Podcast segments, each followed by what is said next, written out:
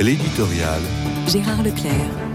J'avais annoncé hier qu'il me faudrait revenir sur la question de la loi divine mise en question lorsqu'il s'agit d'un débat aussi grave que celui de l'euthanasie.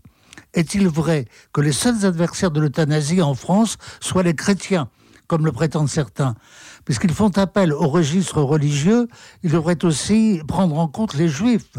Le grand rabbin de France, Haïm Korsa, ne vient-il pas de déclarer qu'ouvrir le droit de tuer quelqu'un constituerait une rupture de civilisation?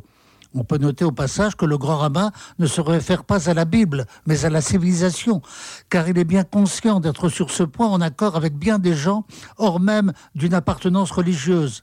N'est-ce pas le cas des organisations représentant 800 000 soignants qui ont signifié aussi leur opposition à ce qui constitue une transgression majeure?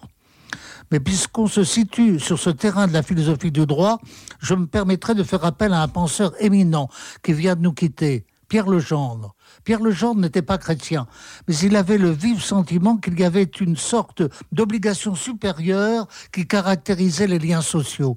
Cette obligation n'hésitait pas à la rapporter à la notion de dogme. Et il s'inquiétait vivement que les sociétés démocratiques qui avaient émergé de la menace totalitaire n'aient été contaminées par une obsession de la transgression. Cette indication peut nous être précieuse pour apprécier la loi divine, celle des dix commandements qui ont précisément ce caractère impératif parce qu'ils sont la condition même de notre humanisation, celle du lien social. D'ailleurs, certains exégètes sont d'avis que les commandements de la Bible appartenaient d'abord à une série de règles générales pour la vie en société, donc éminemment raisonnables. Comment la loi divine ne pourrait-elle pas être raisonnable?